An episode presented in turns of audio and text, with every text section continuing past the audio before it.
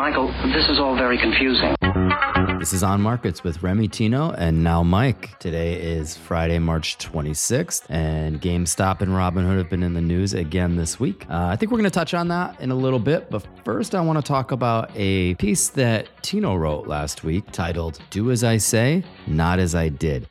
I like this piece. It's um, it's very approachable. It talks about uh, the top 10 investing mistakes that Tino has made over the years and hopefully how to avoid them. Tino, what was the the inspiration for this? Because I think this is a great piece. I think it's very easy to read. It's very very easy to understand and it's very relatable. So tell us a little bit about why you wrote it. Well, you know, I I felt like every once in a while we got to step away from the markets and focus on bigger picture issues. And I and I've noticed uh, a lot of things lately. I was actually looking at a, a, an interesting statistic this week.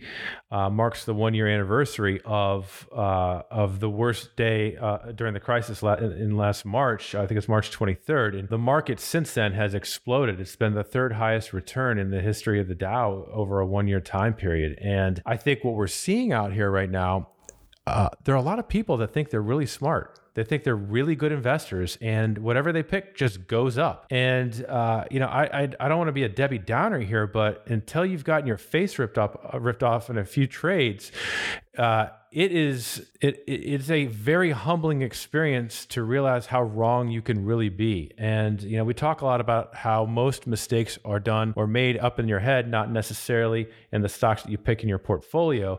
Uh, and I just wanted to try my best to help other investors and listeners, frankly, learn from some of the mistakes that I've made. And I've, you know, as a professional investor, you are wrong more times than you're right. And I don't care who you are. Warren Buffett, wrong way more than he's right. But the cool thing about the business is when you're right, you know, when you're right, you tend to do a lot better than collectively when you're wrong. So that, that really was the inspiration behind the piece is trying to help people, you know, avoid some of the dumb things that I've done throughout my career. And I really love the title, Do As I Say, Not As I Did. It, it really makes it approachable, you know, insinuating that that, you know, these are mistakes that you have made in, in the real world, in real life.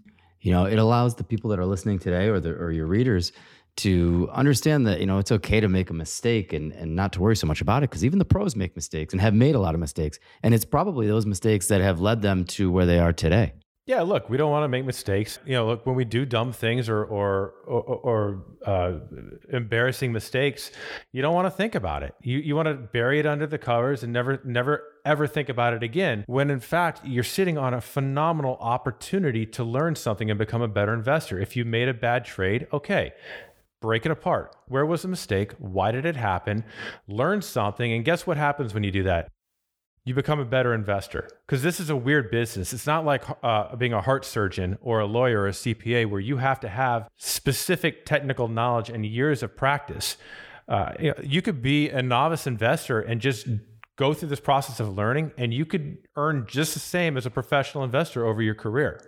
I think it's tough for people, though. I mean, a lot of people find just the topic itself kind of dry and boring, right? It's I know when I start to read stuff, I'm in the business and I start reading some of this stuff and I, I find my mind sort of drifting at times. I got to go back and reread it. It's I think it's probably hard for the average person to really dig into the information that's out there. It's out there, but but you do have to you know, you do have to learn it and digest it. It is. It, can be boring and it can be painful and, and, and a lot of times too, it could, it could be very cerebral. But I would say that of the investment uh, the best investments that I've had as, a, as an investor have not been because I can discount cash flows. It has been because I observed something and went with it. And, and it or, or it, it, flip, it flipped a, a, switch in my head and it was something that I has been around me but I didn't see it until that specific point. You know one of the things I alluded to in the piece was this uh, when I was I was when I was on my Wall Street my fancy Wall Street expense account I was taking clients around during the financial crisis. Uh, I would I would sometimes be the only table in this fancy steakhouse uh, with clients or one of maybe three tables filled and I started noticing and this is during the depths of the crisis when I was taking taking clients out to talk stocks and whatnot. When I was noticing over the next couple months that it was becoming, uh, each of these restaurants are becoming more occupied. The tables are becoming uh, more and more filled. And it got, I remember one time I took my most important clients based in Atlanta, Georgia, out to the top restaurant in the city and they didn't have a table for me. And I looked like a complete moron in front of my clients because I never thought to make a reservation. And then it, it kind of clicked in my head. I'm like, wait a minute, there are a lot of people in this restaurant spending a lot of money. I mean, steaks are like 40 bucks or whatever they were back then. And uh, I started remember it, it, clicked to me that you know the airport was pretty full today when I flew down there, and you know, all these things started coming together. I'm like, wait a minute, I think the economy is turning around. And that's actually one of the main reasons why I got bullish in the depths of the crisis. I started seeing things happening around me. It wasn't because I used Excel. You know, it's funny. We've all been to you know lots of meetings in this business, and they, always bring in guest speakers. And a bunch of years ago, I was at this meeting, and they had this guy that you know was doing the speaking circuit, but his big claim to fame was he had started a some sporting goods store. I don't remember. It was one of the ones that has been uh, franchised. I don't know, it was Play It Again or one of those things. But his big secret was he said, you know, when he first started, that uh, he got the inspiration because he had taken his son to you know Walmart or some other department store to buy a baseball glove, and they went in and you know they've got you know whatever they have, and the kid wanted a specific baseball glove, and he walked out of the store and looked for a sporting goods store right to find this exact baseball glove, and it occurred to him that you know if he had walked out of the store and was able to get to a sporting goods store easily, that's where he would go. So every place that he opened a store he tried to put it in proximity to a Walmart or something like that. And more the better if you could literally walk out the front door of whatever the other store was and see the store.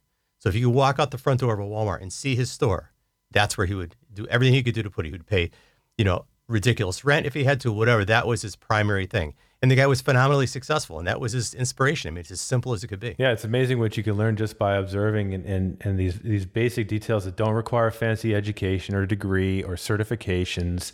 It's just a matter of observing and then incorporating that into some type of a, a business decision or what I do, an investment decision. So we don't have time to go over all 10 in a single episode. So why don't we pick one a week and we'll go through each one and talk about what your inspiration was for each. So the first one is called Garbage In, Garbage Out. And honestly, I think this is probably the most appropriate one for what's happening in media these days. Yeah, I've learned that uh, when you criticize the media, they give you a short leash. You can get away with it up to a point, but if you go too far, um, you can get blacklisted very quickly or you know, we're nobodies, but if you are somebody, they can go after you pretty quickly. I mean, this this happened. I used to watch CNBC, and I'm not I'm not naming one in particular. Fox. I used to watch all of them. Actually, Bloomberg was was the one I watched a lot as well. I mean, I was on these all the time, and I worked in the trading floor in, in, in New York for a number of years, and all the TVs were out there. It looked really cool, and we're always watching the TV. You know, the financial crisis happened in 2008, and you know, I was becoming, I think, a little bit uh, I had a couple years under my belt at that point. I, I started realizing that a lot of the information they were saying was just wrong, or it was total garbage, or they were just trying to scare people. And you know, I, I, I would I go on TV every once in a while, and you know, it's funny because I've been in the green rooms before these uh, of these studios, and this is a true story. I mean, most of these studios have psychologists that uh, read through uh, the headlines and they determine say which exactly one should run first and changing the wordings and whatnot to manipulate not manipulate people but to get people hooked and to watch because you know they need they need eyeballs on the screen to watch the, uh, watch the advertisements. And uh, it really what I realized uh, more than anything was you know the the incentives of the media companies we all know what they are is to make money and keep eyeballs on the screen. But at the same time what I think clicked for me more than anything was investing is boring. Mike you said it yourself I mean this business is really dry sometimes and and to sit there and tell me that you need five or six networks dedicated 24 7 to report news on the stock market. I mean, come on. It, I mean, there's, there's, I don't know how the producers come up with all the content. It, it, it is truly amazing. And, and I, I came to the realization that if I just stop watching this stuff, maybe my investment decisions will become more sound. Because if it's nothing more than garbage going into a process, and you're going to have garbage coming out. So I stopped watching. I haven't watched financial news networks for 12 or 13 years now. I don't know what it is. Uh, at first, it was weird. You felt a little disconnected. You didn't really know what was going on. But then you realized, uh, t- I'll, I'll, I'll, take uh, Jack Bogle's famous quote the stock market is a giant distraction to the business of investing. And when I took that out, I felt like overnight I became a better investor because I stopped focusing on the, all these little details that were nothing more than uh, stories that producers put in my head. You know, a few years ago, I think the first time I realized how ridiculous the media can be. And, and, really, what it's all about was a bunch of years ago, I used to be friends with a guy who was a meteorologist on like a local affiliate of a, a network. And uh, I was having dinner with him, and you know, it gets recognized because he's sort of a local celebrity. And somebody made some, somebody said hello to him, and they made some comment about, you know, you get the greatest job in America, you could be wrong all the time, you never get fired. And I said, you know, after the guy walked away, I said, "Didn't you get sick of hearing that?" And he said, you know, these people think that we think that we're right. He said, you know, we know we're wrong. I'm like, what are you talking about? He's like, he's like, you know, why do you think we, you know, we predict it's going to be the storm of the century? He said, we know it's going to snow two inches, but we predict 10 inches. He said, because the pressure is so great from the, from the network and from the station because, you know, people watch because of the weather. They watch local news because of the weather. And if your weather story isn't more sensational than the next, you lose viewers. He said, so, you know, the pressure is unbelievable for me to predict the storm of the century when I know it's it's going to snow an inch. I mean, look, the media gets a lot of they, they, they get a lot of uh, heat for this type of sensationalism in weather, investing, and other areas of the business. But I mean, I, I will stand by them and say, you know, get you know, we've got freedom of press in this country, and even though their incentives may be uh, des- uh, more aligned for for-profit institutions, I'll take a free press any day over you know what some other countries are dealing with. But you know, you do really need to think about the source of some of this information and and the incentives behind it. And I I got to the point where I, and, and to be blunt, it's not one network or the other, right or left or whatever you want to call it. I just can't incorporate it, any of it into my analysis. I haven't watched one of these shows, and I'm not exaggerating, at least 12 or 13 years, and I've never looked back. So we actually talked about this uh, about a month, month and a half ago, but now's probably a great time to revisit it. Uh, if you're going to tune out, you know, you know, where do you get solid information? Yeah, that's that's a challenge. Uh, you know, years ago, uh, when I got into the business, you um, you had to pay for information, and the people that paid the most got access to the most information. That those days are over. Regulation doesn't allow that anymore. The internet doesn't allow that anymore through technology. So the challenge today has been okay. There's too much out there. How do you find it? And uh, it's funny you bring that up because that's something I'm writing about this week. Uh, what are the sources that that not just myself uh, I use, but the team here uses to figure out exactly what's really going on in the world and credibility in some of the sources that we trust. And I have a very, very short list. But again, going back to this idea, you don't need to be a professional. You don't need to have a huge budget to get access to information anymore. I grew up in the research world in this business. And while I stand behind a lot of the Wall Street research out there, I think a lot of it's very good. I'm coming across these days, I'm coming across research that is on par, is an argument, sometimes even better than some of the stuff that I saw on Wall Street, and it doesn't cost anything. How do you get people to not pay attention to this stuff, though, right? I mean, if they're listening to the podcast, you know, maybe they take it seriously, maybe they don't. But you know, it's almost irresistible for people to to watch the news, to listen to the media, to read the paper. How do you convince someone that something they perceive to you know to to be accurate is is really not? It's very difficult. I mean, I, I, I wrote about this a while ago. I, it's something I called MAD. It's I think it's a disease that infects Wall Street. MADD, market attention deficit disorder. And once you get hooked on the news, because these stories are very interesting, but they only have a certain lifespan, so they change the stories so frequently to keep you addicted to what's what's driving the market, what's driving the market. It's hard to disconnect from that because you, you get brainwashed into thinking that this this stuff really does matter. You know, I, I equated it to um, when I was growing up. My my parents or my my dad specifically decided one day he was going to quit smoking, and I was I don't know, I was like eight or nine years old and like him, like everybody else back in that generation, they were addicted to cigarettes and nicotine. And what his his strategy was, he would wake up one day and he would I don't know start smoking like 8 a.m. or whatever it was, and then the next day was 9 a.m. and then the next day was 10 a.m.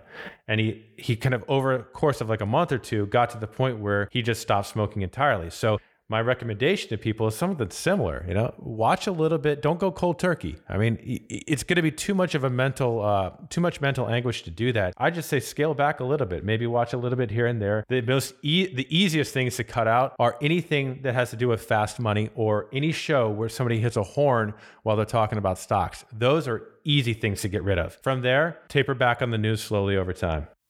So if, if I want to though keep tabs on what my investments are doing and what my you know how I'm doing financially. What's the best way to do it? Well, I would assume that the financial advisor uh, that you're working with would probably be the best source of information. I mean, because again, remember, you know, your advisor and the firm they work for is aligned with, with your same similar interests, right? So, if they're giving you information, or if they're are, are tasked with providing you with that information, they should be giving you information that should have been filtered to some degree to to to to, to get you what you're looking for. So we'd love to get away from the market and the media hype as well, but we also can't stop cold turkey. So let's take that advice. We'll try to wean our way off of it. But that being said, we need to at least touch on GameStop and Robinhood, which uh, two companies that really have nothing to do with each other, but are seemingly inextricably linked these days. Oh yeah, they're linked. You know, it's it's funny. They're linked in a in a huge way. Robinhood just filed, uh, or they just announced they're going public this year, which was expected. I cannot wait to read the S1 on that one, which is the filing that they have to give to the SEC before they go public. Because I mean, it's it's been a very wild ride for both of these companies, but in many ways, uh, Robinhood created GameStop, and now GameStop is now fueling Robinhood. What Robinhood did more than anything else is they basically said uh, the friction cost of trading. Okay, so the commissions that you pay your broker to actually execute trades. Let's let's get rid of those. Let's make money elsewhere. And how they make money is a little technical, but it's an interesting idea. So they drop commission charges. So what does that do? Because there are no friction costs in a transaction, you can create, you, you could turn investing into a video game. You know, buy, sell, buy, sell, buy, sell, buy, sell. You have no idea what you're doing. You don't need research. You can go out and trade. And and there's some criticism around people that do that. And you know, that's fine. I, I personally don't have an opinion. If people want to go do that, knock yourself out. But that enabled the mania around these meme stocks like GameStop and, and AMC and whatnot. And because of that trading activity, that has fueled the revenue, the, the real revenue source for Robinhood in ways that I don't think anybody ever expected. It's been good or bad it's forced them to raise more capital over this past year for for effectively a margin call from from the clearinghouses. But now they're going public because of it. It's been a fascinating story, and if if if Robinhood's IPO is anything like Airbnb's last year, or for that matter, uh, I forgot the other one, DoorDash. Uh, or Palantir, there's a number of these IPOs. This could end up being a monster IPO, just monster. So, one of the things that we regularly talk about is how we can be a little bit more proactive with our listeners. Um, you know, having the podcast is great, but it's sort of a one way conversation. Uh, up until now, we haven't really had a great solution. However, we have recently joined Clubhouse. For those of you not familiar with Clubhouse, it's a new social media app that allows us to create a chat room where we'll talk about a lot of the same things we talk about in this podcast, but it's interactive. So you can ask us questions, tell us about your experiences, leave comments, and hopefully get to know us a little bit better. If you're already on Clubhouse, then you can find us at On Markets. If not, send us an email at comments at onmarkets.com and we'd be happy to send you an invitation. Podcast is created and presented by Darwin Asset Management LLC and Darwin Advisors LLC, collectively referred to as Darwin. Darwin does not make any representation or warranties and therefore takes no responsibility as to the accuracy, timeliness, suitability, completeness, or relevance of any information contained in this podcast. Any tax or legal information contained in this podcast is general in nature. Always consult an attorney or tax professional regarding your specific legal or tax situation. The information presented does not involve the rendering of personalized investment advice. Different types of investments involve varying degrees of risk, and there can be no assurance that any investment or strategy will be suitable or profitable for a client's portfolio. All investment strategies have the potential for profit and loss. Past performance may not be indicative of future results. Information presented is not an offer to buy or sell or a solicitation of any offer to buy or sell the securities mentioned herein.